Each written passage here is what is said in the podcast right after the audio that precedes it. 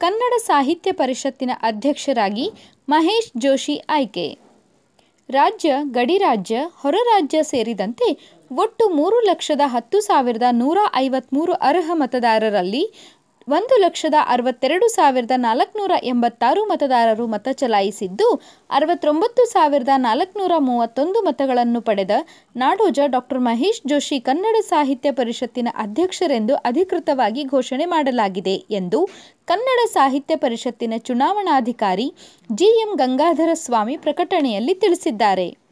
ರಾಜ್ಯದ ಮೂವತ್ತು ಜಿಲ್ಲೆಗಳು ಸೇರಿದಂತೆ ಗಡಿ ರಾಜ್ಯಗಳು, ಹೊರ ರಾಜ್ಯಗಳು ಮತ್ತು ಹೊರ ದೇಶದ ಮತದಾರರು ಮತ ಚಲಾಯಿಸಿ ಕನ್ನಡ ಸಾಹಿತ್ಯ ಪರಿಷತ್ತಿನ ರಾಜ್ಯದ ಅಧ್ಯಕ್ಷ, ಮೂವತ್ತು ಜಿಲ್ಲಾಧ್ಯಕ್ಷರು ಹಾಗೂ ಐದು ಗಡಿ ರಾಜ್ಯಗಳ ಅಧ್ಯಕ್ಷರು ಸೇರಿ ಒಟ್ಟು ಮೂವತ್ತಾರು ಸ್ಥಾನಗಳಿಗೆ ಅಧ್ಯಕ್ಷರುಗಳನ್ನು ಆಯ್ಕೆ ಮಾಡುತ್ತಾರೆ ಎಂದು ಪ್ರಕಟಣೆ ತಿಳಿಸಿದೆ.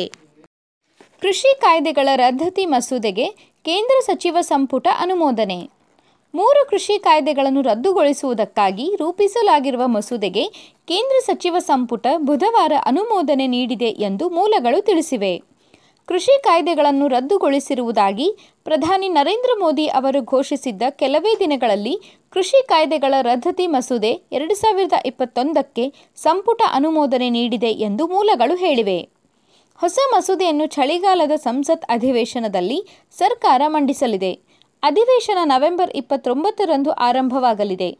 ರೈತರ ದೀರ್ಘಕಾಲೀನ ಪ್ರತಿಭಟನೆಯ ಬಳಿಕ ನವೆಂಬರ್ ಹತ್ತೊಂಬತ್ತರಂದು ದೇಶವನ್ನು ಉದ್ದೇಶಿಸಿ ಮಾತನಾಡಿದ್ದ ಮೋದಿ ಅವರು, ಕೃಷಿ ಕಾಯ್ದೆಗಳನ್ನು ರದ್ದುಗೊಳಿಸುವುದಾಗಿ ಘೋಷಿಸಿದ್ದರು. ಬಂಗಾಳ ಕೊಲ್ಲಿಯಲ್ಲಿ ವಾಯುಭಾರ ಕುಸಿತ, ಮುಂದಿನ ಐದು ದಿನಗಳ ಕಾಲ ದಕ್ಷಿಣ ಭಾರತದ ರಾಜ್ಯಗಳಲ್ಲಿ ಮಳೆ. ಬಂಗಾಳ ಕೊಲ್ಲಿಯಲ್ಲಿ ಒಂದು ಚಂಡಮಾರುತ ಎದುರಾಗುವ ಸಾಧ್ಯತೆ ಇದ್ದು, ಅದರ ಪ್ರಭಾವದಿಂದ ವಾಯುಭಾರ ಕುಸಿತ ಪ್ರದೇಶವಾಗಿ ರೂಪಾಂತರಗೊಳ್ಳುವ ಸಾಧ್ಯತೆ ಇದೆ ಎಂದು ಭಾರತೀಯ ಹವಾಮಾನ ಇಲಾಖೆ ಬುಧವಾರ ತಿಳಿಸಿದೆ. ಅಲ್ಲದೆ ಮುಂದಿನ ಐದು ದಿನಗಳ ಕಾಲ ದಕ್ಷಿಣ ಭಾರತದ ರಾಜ್ಯಗಳ ವಿವಿಧ ಭಾಗಗಳಲ್ಲಿ ಮಳೆಯಾಗುವ ಸಾಧ್ಯತೆ ಇದೆ ಎಂದು ಮುನ್ಸೂಚನೆ ನೀಡಿದೆ. ಚಂಡಮಾರುತದ ಕೇಂದ್ರ ಬಿಂದು ನೈಋತ್ಯ ಮತ್ತು ಪಕ್ಕದ ಆಗ್ನೇಯ ಬಂಗಾಳ ಕೊಲ್ಲಿಯಲ್ಲಿದೆ ಎಂದು ಭಾರತೀಯ ಹವಾಮಾನ ಇಲಾಖೆ ಪತ್ರಿಕಾ ಪ್ರಕಟಣೆಯಲ್ಲಿ ತಿಳಿಸಿದೆ. ಮುಂದಿನ ಐದು ದಿನಗಳಲ್ಲಿ ದಕ್ಷಿಣ ತಮಿಳುನಾಡು ಕರಾವಳಿ ಆಂಧ್ರಪ್ರದೇಶದ ಕರಾವಳಿ, ಯಾನಂ, ರಾಯಲ್ ಸೀಮಾ, ಕರ್ನಾಟಕ ದಕ್ಷಿಣ ಒಳನಾಡು, ಕೇರಳ ಮಾಹೆ ತಮಿಳುನಾಡು, ಪುದುಚೇರಿ ಮತ್ತು ಕಾರೈಕಲ್ಗಳಲ್ಲಿ ಮಳೆಯಾಗುವ ಸಾಧ್ಯತೆ ಇದೆ ಎಂದು ಐಎಂಡಿ ಮುನ್ಸೂಚನೆ ನೀಡಿದೆ. ಮೋದಿ ಭೇಟಿಯಾದ ಮಮತಾ, ಬಿಎಸ್ಎಫ್ ವ್ಯಾಪ್ತಿ ವಿಸ್ತರಣೆ ಹಿಂಪಡೆಯಲು ಒತ್ತಾಯ. ನಾಲ್ಕು ದಿನಗಳ ದೆಹಲಿ ಪ್ರವಾಸದಲ್ಲಿರುವ ಪಶ್ಚಿಮ ಬಂಗಾಳದ ಮುಖ್ಯಮಂತ್ರಿ ಮಮತಾ ಬ್ಯಾನರ್ಜಿ ಅವರು ಪ್ರಧಾನಿ ನರೇಂದ್ರ ಮೋದಿ ಅವರನ್ನು ಭೇಟಿ ಮಾಡಿದ್ದಾರೆ. ಭೇಟಿ ವೇಳೆ ತ್ರಿಪುರಾ ಹಿಂಸಾಚಾರ ಬಿಎಸ್ಎಫ್ ಕಾರ್ಯಾಚರಣೆ ವ್ಯಾಪ್ತಿ ವಿಸ್ತರಣೆ ಮತ್ತು ಕೋವಿಡ್ ಪರಿಸ್ಥಿತಿ ಬಗ್ಗೆ ಚರ್ಚೆ ನಡೆಸಿದ್ದಾಗಿ ಅವರು ಮಾಧ್ಯಮಗಳಿಗೆ ತಿಳಿಸಿದ್ದಾರೆ. ಇಂದು ನಾನು ಪ್ರಧಾನಮಂತ್ರಿ ನರೇಂದ್ರ ಮೋದಿ ಅವರನ್ನು ಭೇಟಿ ಮಾಡಿ ರಾಜ್ಯದ ಹಲವು ವಿಷಯಗಳ ಬಗ್ಗೆ ಚರ್ಚೆ ನಡೆಸಿರುವೆ. ಬಿಎಸ್ಎಫ್ ಕಾರ್ಯಾಚರಣೆ ವ್ಯಾಪ್ತಿ ವಿಸ್ತರಣೆ ಬಗ್ಗೆಯೂ ಚರ್ಚೆ ನಡೆಸಿದ್ದು ನಿರ್ಧಾರ ಹಿಂಪಡೆಯುವಂತೆ ಒತ್ತಾಯಿಸಿದ್ದೇನೆ ಎಂದು ತಿಳಿಸಿದ್ದಾರೆ.